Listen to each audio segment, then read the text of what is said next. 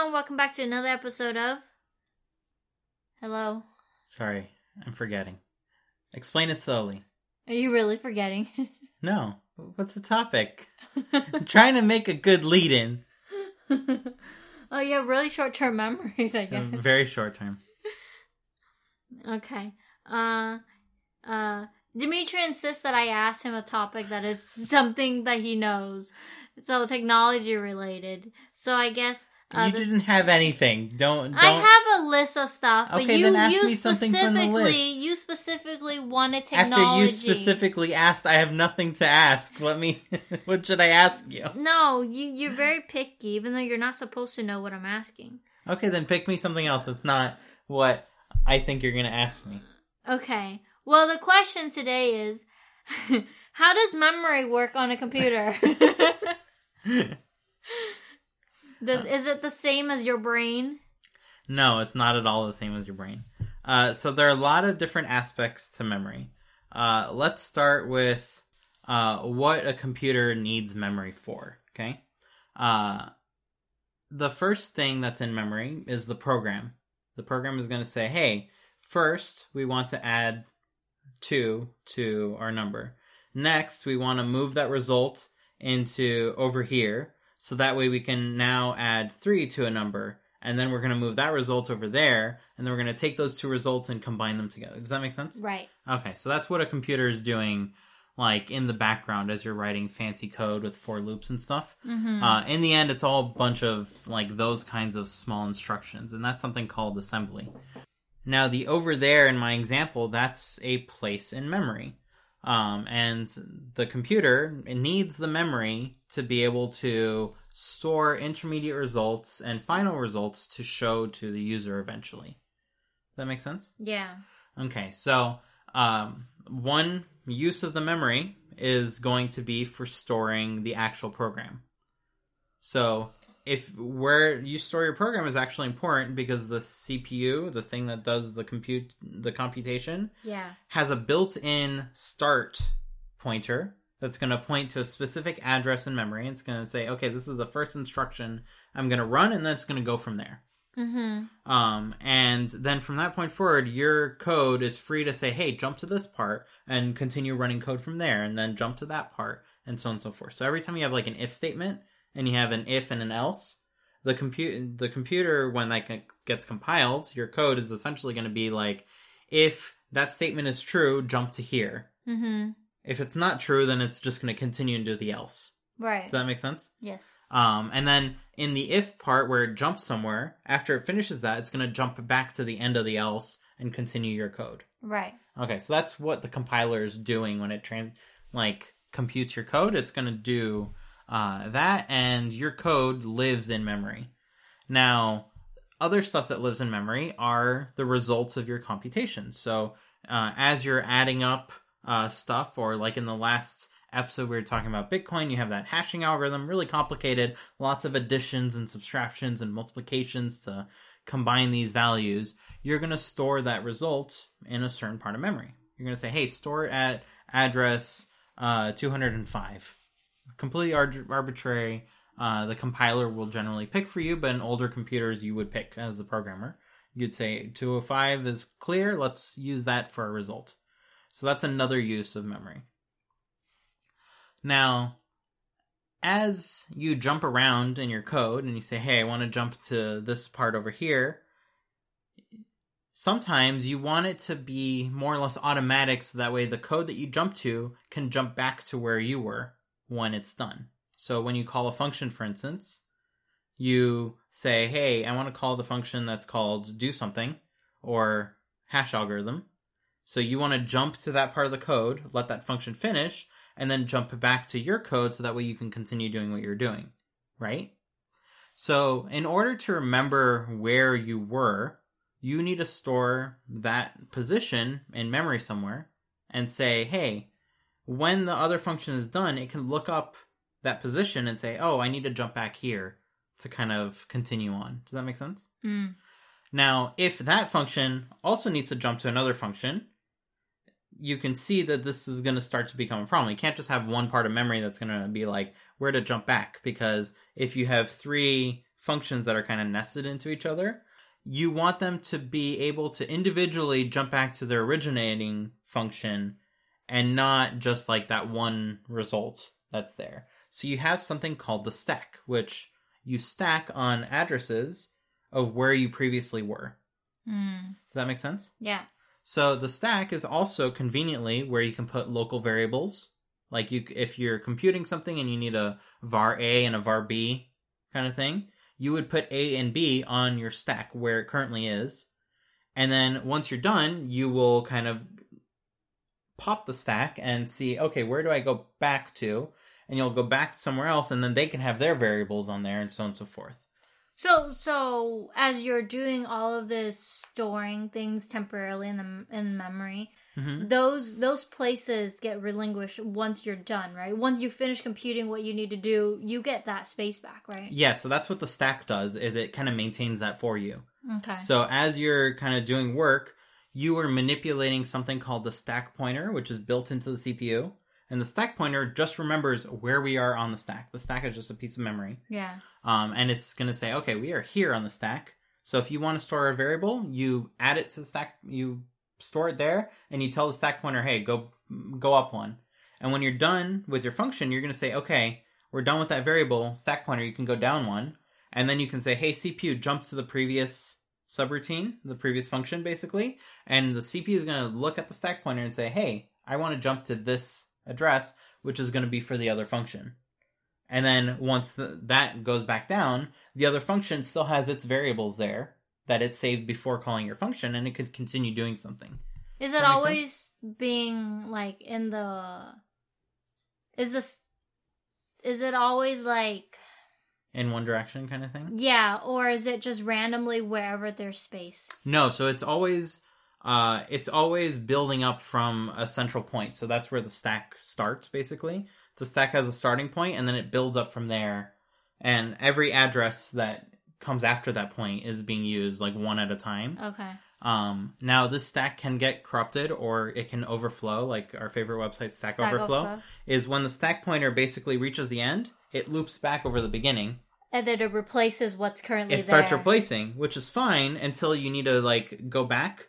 a Yeah. few- like as you go back further and further, then all of a sudden things aren't what they used to be, Okay. and that's where you run into bugs. so how do you how do you get to the point where you're you're overflowing? So a stack has a size. On really old computers, it was like 256 or even less, like 32. Uh-huh. like really really tiny uh, so you can do one or two functions but don't do more than that basically um, whereas modern computers have really large stacks like several kilobytes thousands of bytes Uh-huh. um, so there's plenty of room on there to do like lots of stuff So is it a matter of just doing too many things at once that you run out of stacks or is it a, ma- a matter of you're not giving it enough time to clear out space? neither so uh, think of it this way if you have a function that calls another function that's fine because it'll go back to the original one Yeah. if you have a function that calls itself Uh and then it calls itself and then it calls itself you're adding to the stack every time yeah. so if it keeps doing this forever Uh-huh. like you're stuck in an infinite loop yeah.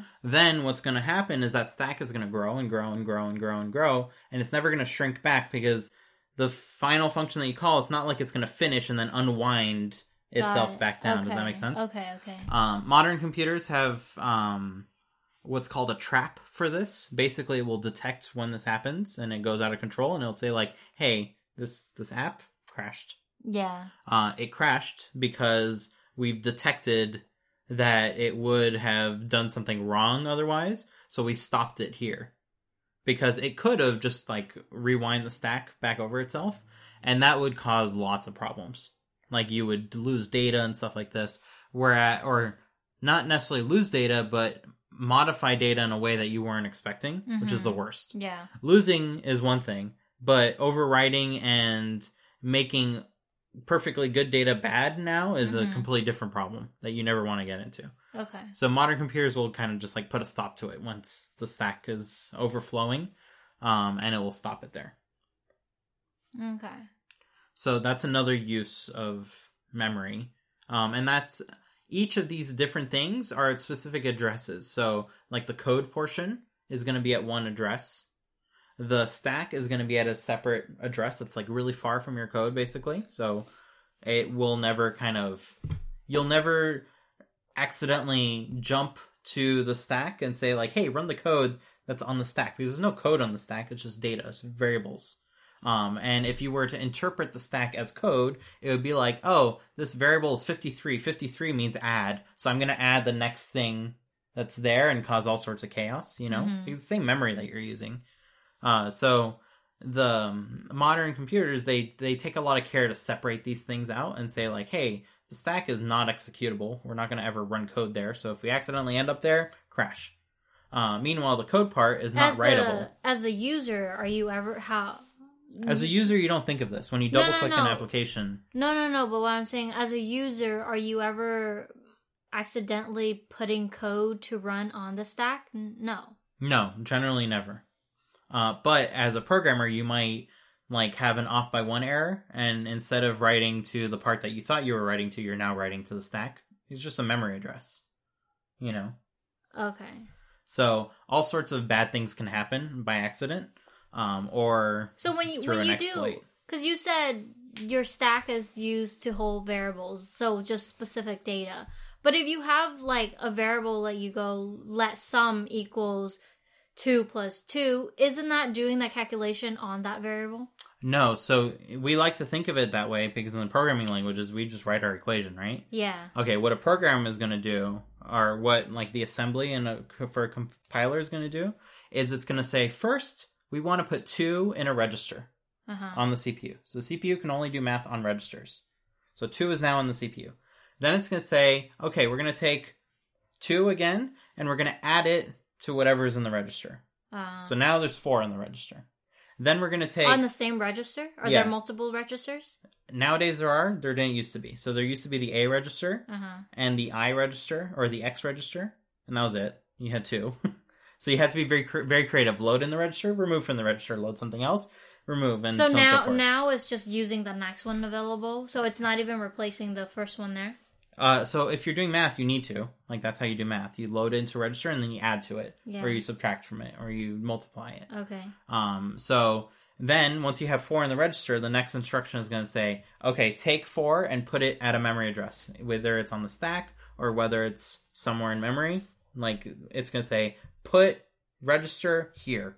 That's Okay. all the, the instruction is going to be. And that's your let sum equals two plus two. Okay. So it, it really is going to pull some mental gymnastics to transform your code, which makes sense, into a bunch of very discrete instructions, one after another, that's ultimately going to do what you want, but in a very different way. If that makes sense. Okay.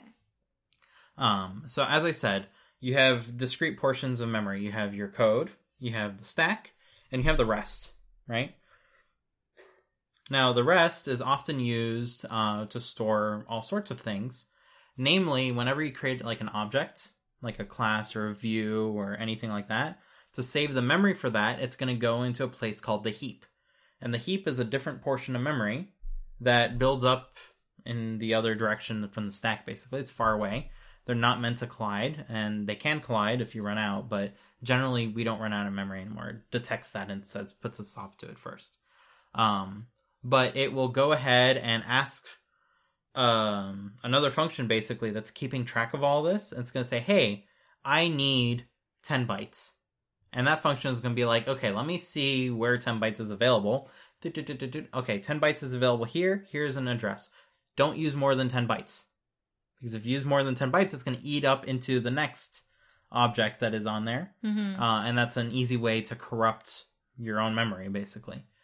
Um, on older computers, your program is using the same memory that every other program is doing. So if your program, like, there's a bug in it and it like skips past your object and starts writing into another one, Uh-huh. you might be corrupting your program, or you might be corrupting another program, or you might be corrupting the operating system. At which point, sometimes the operating system detects this and says, Your system has crashed. So if one thing crashes, the whole thing crashes. There's no saving it. Mm-hmm. Um, modern computers, they separate every program. They say, hey, your program, you have this memory, and you it's impossible for you to write to a different memory address that's not within this range. And another program will be given the same exact addresses, basically, but those addresses will map to a different portion of the actual memory. And there's a special chip on the motherboard called a memory controller, which will basically decide it will the CPU will say, "Hey, we have program uh 17522 that wants to do this thing with memory," and the memory controller will be like, "Okay, let me get their version of it." And it will give it back. So everything is like very well separated nowadays. Mm. It's still possible for things to breach, um, but it has to be done by code that has access to multiple regions at the same time. Mm-hmm. So that's often why uh, you see of like exploits that happen of like hacks and stuff, uh, where it's using a component of the system to kind of break everything because that system component has more visibility than an individual app typically does. Does that make sense? Mm-hmm. So we covered most of the uses of memory, and there's one more use of memory, um, and that is communication with hardware devices. So, for instance, um, the screen has a dedicated part of memory that will represent the pixels that are on the screen, for instance. Mm. Or if you have a printer, the printer will kind of be connected to a dedicated part of memory, and you can set, write things to that memory, and the printer will detect that and it will go ahead and print the instructions that you're writing there basically that's not really how modern computers work anymore but it's basically how the whole system is set up um, so if you're like wiring a computer from scratch you're going to dedicate a few memory addresses for the screen a few other memory addresses for the speaker a few other memory addresses for the controller or your mouse or your keyboard and anytime you mess with anything, like if I press the A, all it's going to do is set that memory address to be a value of 10, for instance, for the A, and a value of 100 for the B. So if I do A and B, it's going to be 110. Does that make sense? Like I'll combine them. Mm. Um, and that will just update some piece of memory. And then your program, all it needs to do is read that memory and say, oh, the user has A and B pressed because it read that piece of memory. Does that make sense? Mm-hmm. Um, so the memory controller is also involved with hooking all that up. Um, so that way it's all being used together. So that's how memory works. Cool. I actually remember a lot of what you just said. It- It's a, it's a, I guess, it's a review. hmm Because as you're explaining, I was like, I remember learning that. I just forgot, hmm but I remember. Yeah, it's it's Yeah. it's not something that we discuss all that much when you're like doing app development, for instance, because Mhm. like you don't need to worry about memory nowadays. Yeah. Um, for the most part, not with what we're doing. We're not writing fancy algorithms. We're putting like fancy rectangles on screen uh, and coloring them. Um, a little bit of story time. hmm Uh, recently, I've been having a lot of memory leaks on my M1 computer. Uh huh.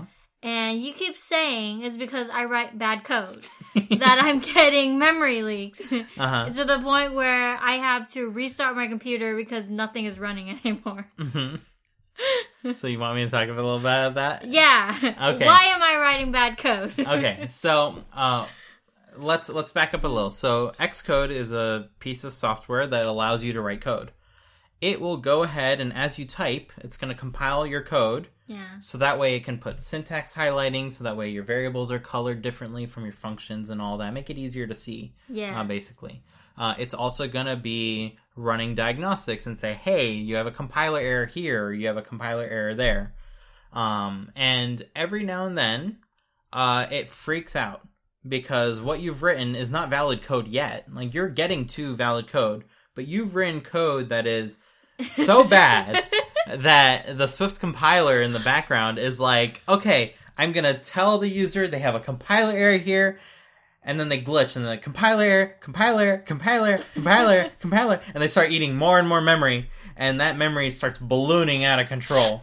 Uh, and that's the memory leak that you were talking about. So basically, you can watch in Activity Monitor as the Swift compiler uses 5, 10, 12, 15, 17, 22, 27, 37, 64, 56, 80 gigabytes. All of a sudden, like you you watch the number go up, and 80 gigabytes is a lot of stuff, right? Um, so that's basically the compiler like short circuiting, and it's just doing the the same thing over and over and over So again. it's not my fault. It's not that I'm writing bad code. It's just the computer is too far ahead of me before I could finish writing. Possibly. now, I don't know why, but when I write code, maybe I'm faster at like completing the thought, uh, and it never gets to that point where it just like short circuits and freaks out. Maybe you spilled hypothetical water on it, and like it's really not happy in that situation. Wasn't that a problem at one point where a lot of people were having memory leaks? Like one time, all I did was open the mail app on the computer, and then all of a sudden, memory leak galore, and then it's like, stop. Okay, so that's a separate problem in the mail app that they had a memory leak. So basically, Yeah. as they were loading messages um, or doing something, it was not freeing up the memory. Uh-huh. Um, or there was another one in the previous version of the OS that just got fixed, where if you had a colored cursor, so you can now go into system preferences on the Mac, uh, accessibility, displays, uh, and then cursor. I think that's the sequence that you need to do. I don't know why I memorize these things. Or pointer? Uh, cursor, Cursors or pointer. I don't know. Uh, but you can change the color of it, and you can have like an orange or pink cursor. Like, how cool is that? Uh, so we both did that, and you might notice uh, that the apps that you're using a lot, they're using like a strangely large amount of memory. And if you take your pointer and you were to like hover on and off of a text area where it would turn from an arrow pointer to uh, an I beam, it's called, like to select text, as it changed back and forth, you could watch the memory go up by a few megabytes every single time. Basically, one image worth of cursor. Um, and as this would accumulate, your your app would use a few extra megabytes, and it would never free it up. Um, and whenever you have those kinds of problems, it's always in the heap. So do you remember in the heap I said you ask something and it will say, "Hey, let me go through my index and see. Okay, your ten bytes that you need, they're available right here." Um, you eventually need to tell the system, "Hey, I'm done with those ten bytes. Something else can use it now." If you just hold on to that and never say free, so never relinquish that, then you will go ahead and use more and more memory in the heap that will never be access- accessed again. It's kind of like there. Um, and for the most part, the operating system does a fairly good job of just ignoring this. Like, if you don't need to access the memory, it's never going to pull it up, but it does need to store it somewhere. Um, so it ends up storing it on your hard drive, um, or it ends up eating more resources to compress or decompress it. Like, all sorts of problems can happen as a result of that. I think the problem I had the most was when I have Xcode open, running the canvas, Mm-hmm. running the preview canvas, and then having Sketch open as well, which is a, a graphics designing tool. So I So think it they has have- nothing to do with Sketch and all to do with the canvas. So basically, the canvas, what's doing every time you type something, Yeah. it recompiles all your code faster Yeah. than you type the next thing. Um, and if that compiles well, everything works fine. yeah. But if it does not compile And well, then it gets stuck. And then as you try to type the next character code, which may fix it, it's still stuck on the bad thing, like trying to figure itself out. so it's not the bad code, okay? Well, you didn't type fast enough. So, uh, for all the the slack I give you about that, like it's really not your fault. Like it's up to the developers of Xcode to not write bad code because it's their code that's crashing eventually. yeah. Um, but they may not have uh, taken your considerations in mind, where you don't necessarily know exactly what code you're kind of going after. Mhm. So you might end up writing like code in an order that is not what a typical developer might have written. Because as Mhm. someone with less experience, you don't have the the final solution in your head, right? yeah. Um, so that might have caused problems with the way that they decided to compile the code and ca- and, like cause those issues. So yeah, memory leaks bad, uh, and it's all because of that heap, which That is a region of memory that your code can just write to. cool. Well, that's fascinating stuff. And that's a nice thing about Swift is Swift tries tremendously hard to prevent you from doing the wrong thing. So if you ask Swift, "Hey, I need 10 bytes for my struct," it's impossible for you in safe conditions to write more than 10 bytes to like overstep those bounds. Right. Um unless you use something called an unsafe method. Hmm. It's basically a red warning sign saying you are doing something that's not safe. Like, make sure you do it correctly. And when you have those warning signs, people tend to take them more seriously. Whereas in C, you can ask for 10 bytes and then forget that you only asked for 10 bytes and use a little bit more. You will never know that you caused a problem until you use the next like region of memory, uh, and then that will become the Mhm. issue. You know, Mm-hmm. Or maybe you didn't have a problem ever because you only used 12 bytes and everything was aligned to 16. So the next region that it gave out was after 16 from your 10. So you were only using 12, but then you recompile your app and it does things slightly differently. So- and now it's now it's overlapping in a wrong way. So all sorts of weird problems can come up that way. So is it the way it prevents you from like using more than what you asked for? Is it because in mostly Swift is what a struct, right? You It's not because it, it's is not using structs. changeable. Like y- whatever you create is that. So there's never a chance for you to use more than what you create, right? Kind of. So basically, because you have you're using let, for instance, which makes it not changeable, then the compiler will make sure you never write any code That is changeable. that writes to it. Uh-huh. So that those kind of guarantees, or you have an array with 17 things, the compiler and the runtime will make sure if you ask for the index 18, you'll never get to index 18. Yeah. It's going to prevent you from doing that.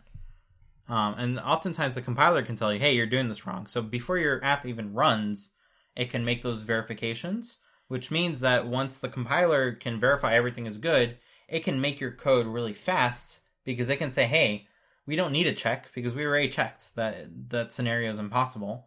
So the code can be really fast and there's no checks like in the code anymore. It can just go ahead and do it because there's no way this can go wrong. So that you're saying sense? in other languages, if you have, if you ask for the index 18, but there's only 17, like it'll still let you ask for that, even though there's nothing there. So in C, for instance, it will totally ask, let you do that because all an array is is a memory address plus your index.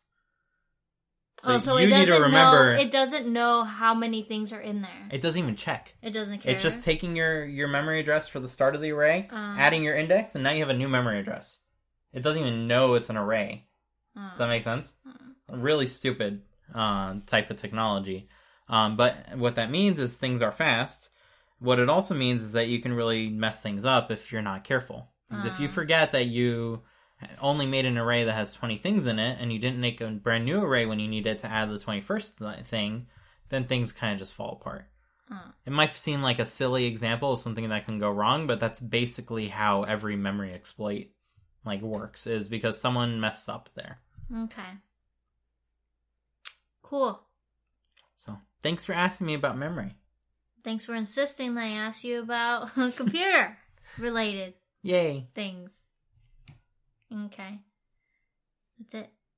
Bye, everyone. Thanks for listening. Please be sure to follow us at L I N H A N D D I M I C H A N on Twitter, Linh and Dimi Chan, Yeah, because we're cute, Chan. because we're cute. Who calls himself cute and, and to the public? We need more followers. Yeah, but you don't call yourself cute to other people. You you keep it internal. Oh, I keep it internal. Because Linh is cute. That's why I called it that. You see? Sure. Bye.